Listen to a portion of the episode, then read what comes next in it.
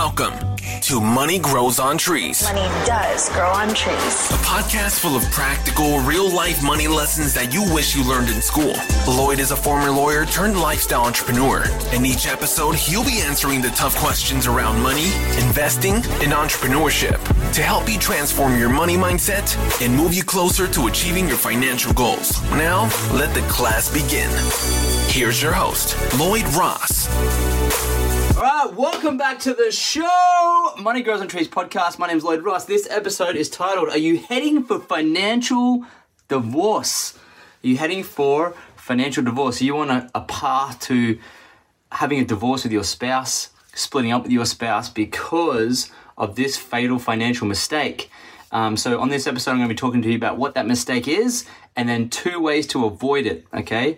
Um, so, what I'm talking about is couples who get divorced because of financial stress. Okay, so I think the divorce rate now is about 50%, and I dare say most of that would be from, a lot of that would be from financial stress.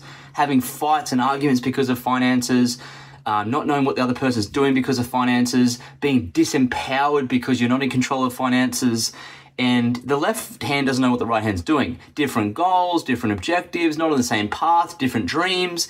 And quite often, what happens in these types of relationships is they end up becoming a dictatorship. Okay, so I mentor a lot of um, a lot of people when it comes to money and finances and, and, and so forth. And the one thing I notice is that quite often, not always, but quite often, it's the the wife or the female that actually gets disempowered from the male taking over all the finances. And I also see this because I, I, I coach people in business and so forth. And what I've learned is that a lot of typically it's the blokes too, but it can happen both ways. One member of the relationship suppresses the other person's dreams. And so they're a dream stealer. And the last thing you want to do as a spouse is to step on your partner's dreams. I mean, that's what life's all about living. It's about living the life you want to live. And off too often I see you know, spouses crushing their, their partner's dreams because they're not on the same page financially. They're dependent on them financially, so they have to do what they say. Otherwise, there's no money. Okay, so you want to avoid that at all costs because it will just disintegrate the relationship. So here's the obviously having the the, the your finances in control or, or, or out of control with someone else. So you're putting all of your finances in someone else's hands, you're giving up your power effectively because you need money to, to, to run your life. And so if you always have to go, you know, hat in hand and ask for money in a relationship, it's going to disempower you. So um, to avoid that, there's a couple of things you can do, right? The, obviously, the first thing to do is don't put yourself in a situation where you're where you have no income. I think uh, it's very difficult, of course, if you're a mother and you're having children, but just forward plan to be able to earn some money from home in some capacity. Obviously, as you're raising kids, very, very difficult. I'm not suggesting you go and do that and it's going to be easy, but b- being able to earn your own money is so empowering. So I would, I would really encourage, uh, you know, whichever partner who doesn't earn any money to earn some money.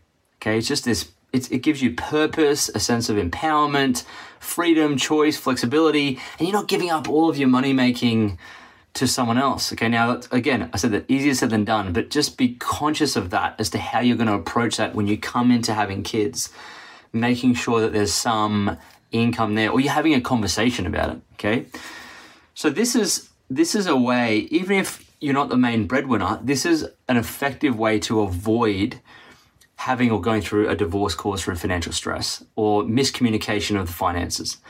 Success is largely a matter of having uncomfortable conversations. And quite often what I mean by that is not just with your boss or your your you know, your supervisor or whatever, or, or yourself, it's actually having an uncomfortable conversation with your spouse. And a lot of people don't communicate with their spouse when it comes to their money. So that's obviously a red flag. You want to be able to have those conversations. If you can't and they're not interested, maybe it's the wrong partner for you. Okay, and then there's another uncomfortable conversation of, hey, I don't think we're to, we should be together, right? And that's also sensible too. If you're not on the same path financially, then that's probably a wise idea. So you want to be on the same team. That's the most important thing. You want to be, if one of you's got a mission, the other one ought to be on the mission. Okay, or if you've both got a mission, supporting each other in what it is you want to achieve in your life. That is so important. Be on the same page. You don't need to both be working in a business, but you both have to be all in on the mission. That is very important.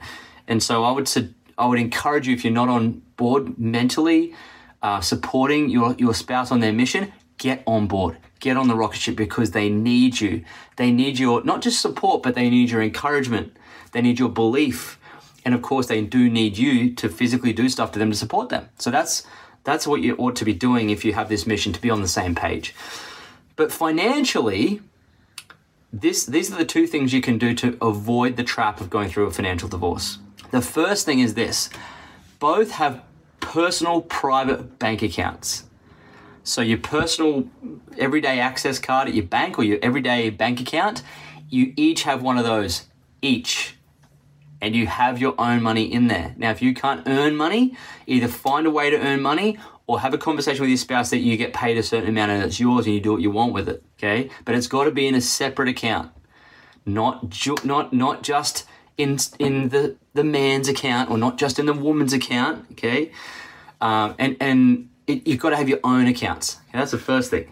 Both have private bank accounts for everyday expenses.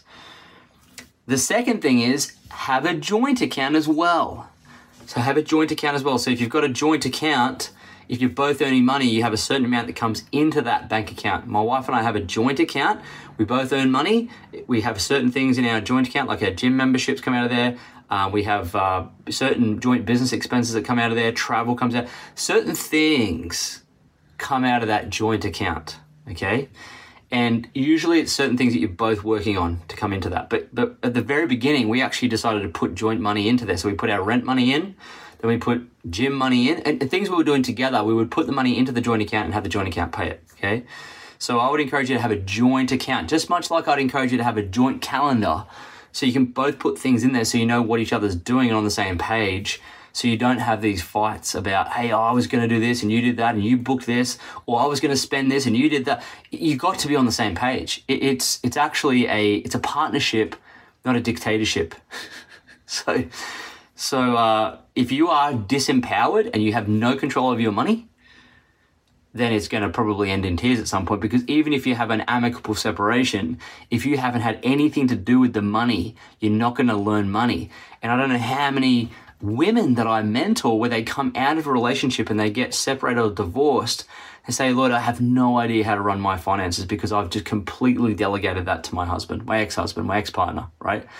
So you don't want to be in a position where you're not learning about money, not having an input in your money. You've got to be involved. Be involved. Truthfully, money is so simple, it's like grade four math. It's not hard.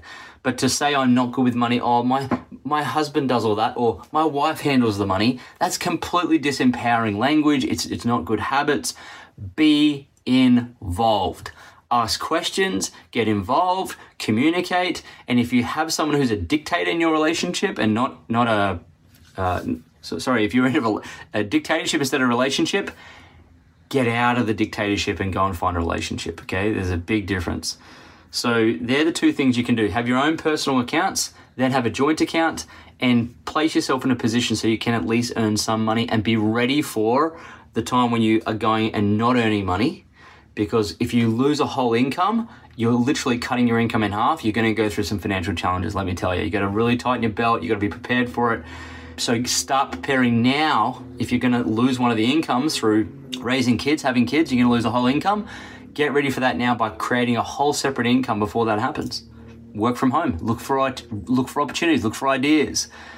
Don't put yourself in a position where you're completely handing over your finances to your spouse and not in a position to earn any money ever again. It's just not going to end well. You will. It, there's going to be friction. There's going to be fights because of that, and you can totally prevent a lot of these things happening by communicating, setting up your two different types of accounts, and putting yourself in a position to to earn some money. Okay, so you're not completely disempowered. So there's probably four things that, that you can do based on this episode. So hope that was of value to you, and you're now going to start putting things in place so that you have control of your own money. You can do what you want with it when it comes to spending, but you're on the same mission together and you're communicating about where the money is going. All right, so I hope that helps you. And of course, you go have a wealthy week. See you on the next episode.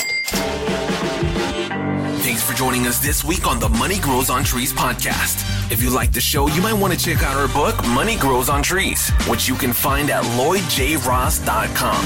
Subscribe to the show on iTunes, leave a review, and feel free to reach out to Lloyd on Instagram at LloydJamesRoss. Ross.